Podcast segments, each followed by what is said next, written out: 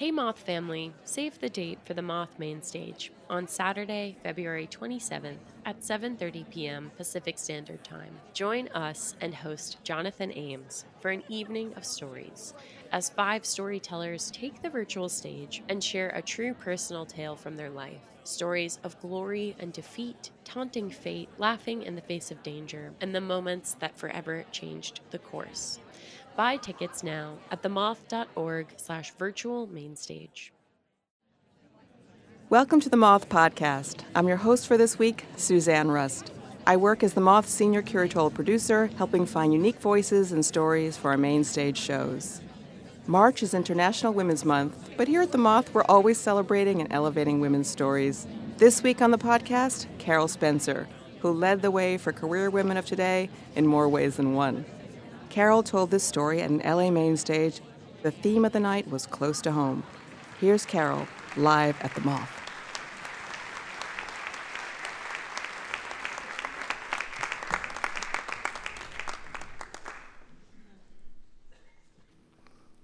It all began back in Minneapolis in 1950, five months after I had graduated from high school, when I said no to my fiance when he told me that his parents wanted me to continue working to support him through medical school.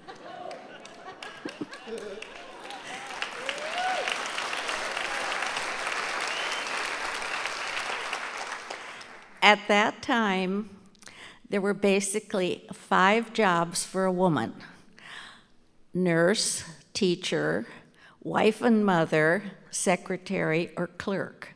And I was working at a job in an office, earning minimum wage, at that time 75 cents an hour, and I hated that job. Well, when the tears were over, I took stock of myself. What was I going to do? My parents were both dead. My sister had moved to Chicago and I was kind of lost. And I looked around to see what would be appealing to me when I found it in the Sunday newspaper, a seminar that talked about jobs in the fashion industry. I attended that seminar and I found MCAD, the college that would teach me how to become a fashion designer. I enrolled quickly, and four years later, I was in New York. One night in 1955, I was in the ritzy penthouse apartment of Helena Rubinstein, the cosmetic entrepreneur who lived in a, this fabulous apartment on Fifth Avenue.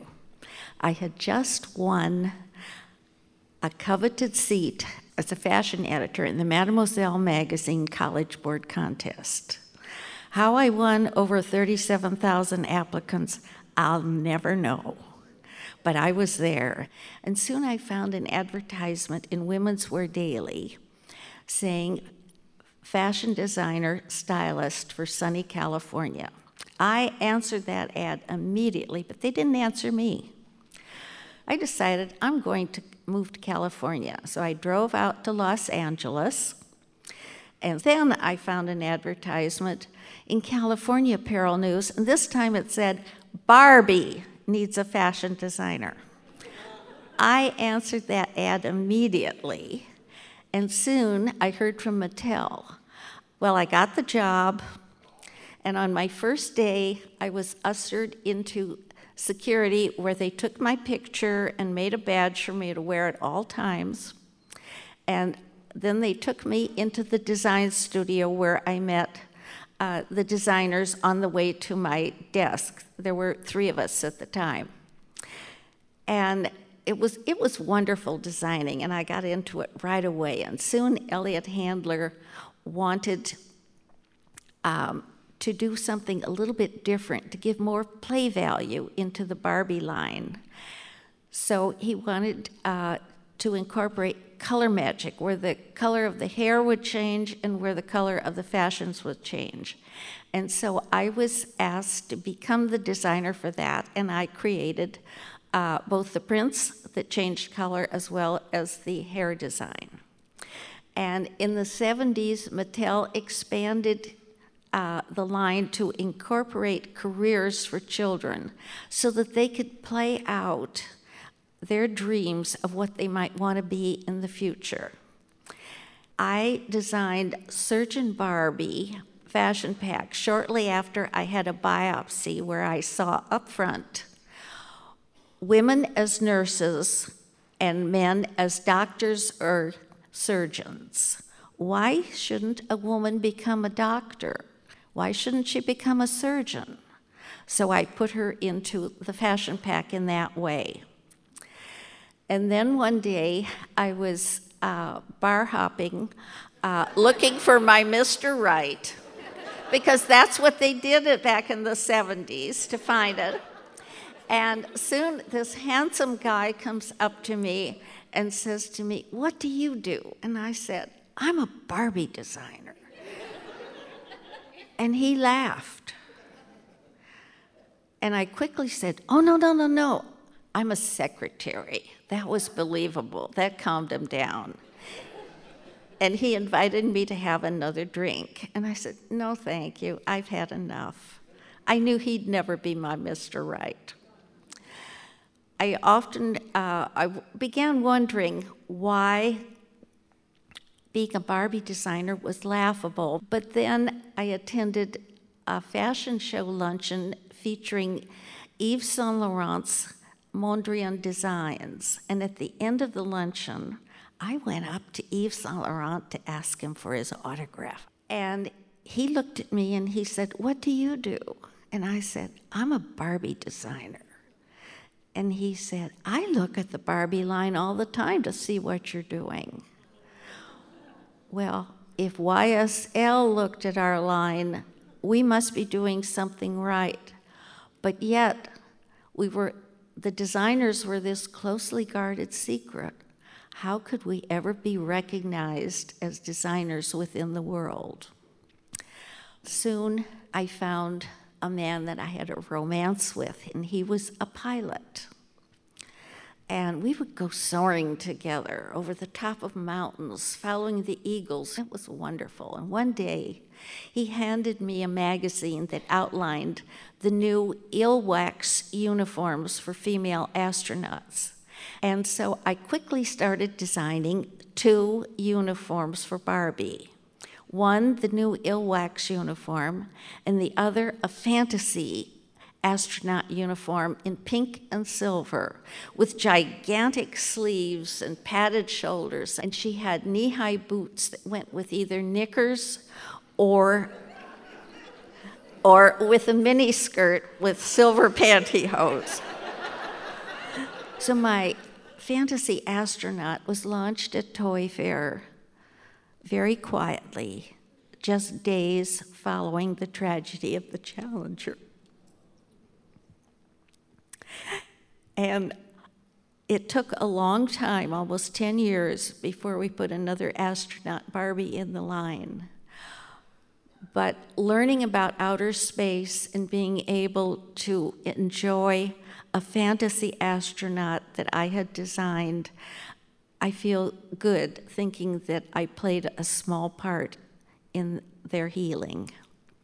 But I personally have never forgotten. And then the 1980s was a time of change. This was when computers were really being introduced, and I was going to night school to learn the new technologies. And my designs were helping Barbie to become more and more popular. But I was not being recognized for anything. I was still behind that curtain of secrecy. How do you break out? Well, we tried we decided that we wanted to have a collection featuring the name of the Mattel designer on the package, but that was killed very quickly. But yet, when a visionary artist came to Mattel, he loved the idea. And together we formed the Classique collection that bore the name of the designer on the package. And I was chosen to create this style but I had to actually do my design and create the 3D models over one weekend. That, and that was to have three dolls in this collection. So I, I knew that if the designer byline was going to happen at Mattel, it had to happen now. So I asked my sample maker, Benito, if he would work with me, and together we completed the three fashions. We were a team. I even hand sewed some of the ruffles on a coat. And I went home at three o'clock Monday morning, hardly slept a wink, and I was back at the office setting up before the 8 a.m. meeting. I had three designs. One was an over the top gala gown in turquoise and gold. And I designed it so that it took your eye around and around the fashion so you could enjoy every aspect of it. And the second one was a silver dress for ingenue Barbie to wear as she went up to receive her Academy Award. and that was topped by this ruffled coat. And the third design, and this was the early 90s that I'm doing this, uh, and everyone was thinking about the new millennium, what would happen. And I decided that Barbie had to have a poodle to take with her as a pet into the new millennium, into the unknown. And so I made it out of pompons and pipe cleaners. Well, when Jill Barad, our CEO, came in at 8 o'clock in the morning with the VPs over design and marketing, she absolutely loved my designs. She said they were high style and glamorous, just what we needed. So the next step was for marketing to plan the launch. And because the designs were already approved, the only thing they could pick on was my name, Carol Spencer. It was too plain. I should change my name to a different name, to a foreign name that had flair, that had a twist to it, so that they could have something that would really be saleable. And they kept commenting and commenting and commenting. And at the end of the meeting, I felt as if I was skinned alive. Well, I stood my ground and I said to them in a very small voice, do not do the doll if you do not use my name. It is Carol Spencer.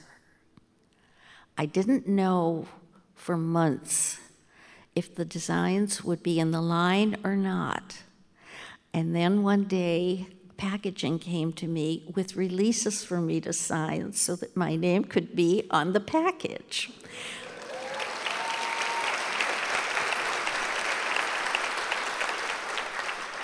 Well, this started my name recognition, but it also gave all of the other Mattel designers name recognition from that day forward.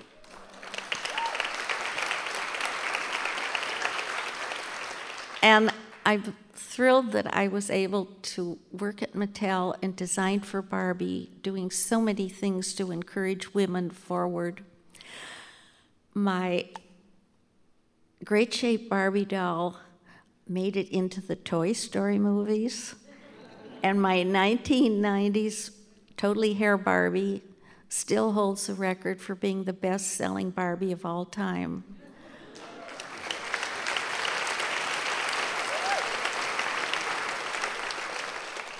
But the most wonderful thing that I love to hear is when I meet people all around the world and they learn that I was a Barbie designer, they look at me and they say, Barbie inspired me forward.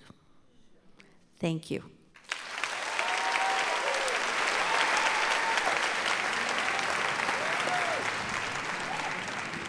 That was Carol Spencer. After 35 years as a Barbie fashion designer with Mattel, Carol retired and wrote the recently published book, Dressing Barbie, which tells the longer history of Barbie through the decades and dives deep into some of Carol's most iconic designs. To hear an interview with Carol after the show at the Broad Theater, and see photos of the hundreds of Barbies in Carol's private collection, go to themoth.org slash radio dash extras. The best part about my job as a curator here at The Moth is the treasure hunt aspect of it. I came across an article about Carol Spencer in the New York Times last year and discovered that she was the designer behind Barbie's fabulous wardrobe. And here's my full on confession growing up, I was a huge, huge Barbie fan, so I had to reach out to Carol.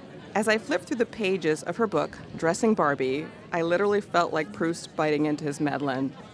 From Barbie's lime green bell bottom jumpsuit and glittery gowns to Ken's groovy ultra suede suit, all of my favorite Barbie looks were there, and happy childhood memories of playing with my dolls flooded back to me. Big thanks, Carol. And we're sending out a very special happy birthday to Barbie herself, who turns a youthful 61 on March 9th. Well, that's all for us this week. Until next time, from all of us here at The Moth, have a story worthy week. Podcast production by Julia Purcell. The Moth Podcast is presented by PRX, the Public Radio Exchange, helping make public radio more public at prx.org. Moth Story Slams are back. Held on Mondays beginning in February, join us for our weekly open mic story slam competition. February's theme is Love Hurts. Throw your name in the hat for a chance to tell your story or just come to listen to stories of a total eclipse of the heart, kicked to the curb by the people or places or things you love or used to love.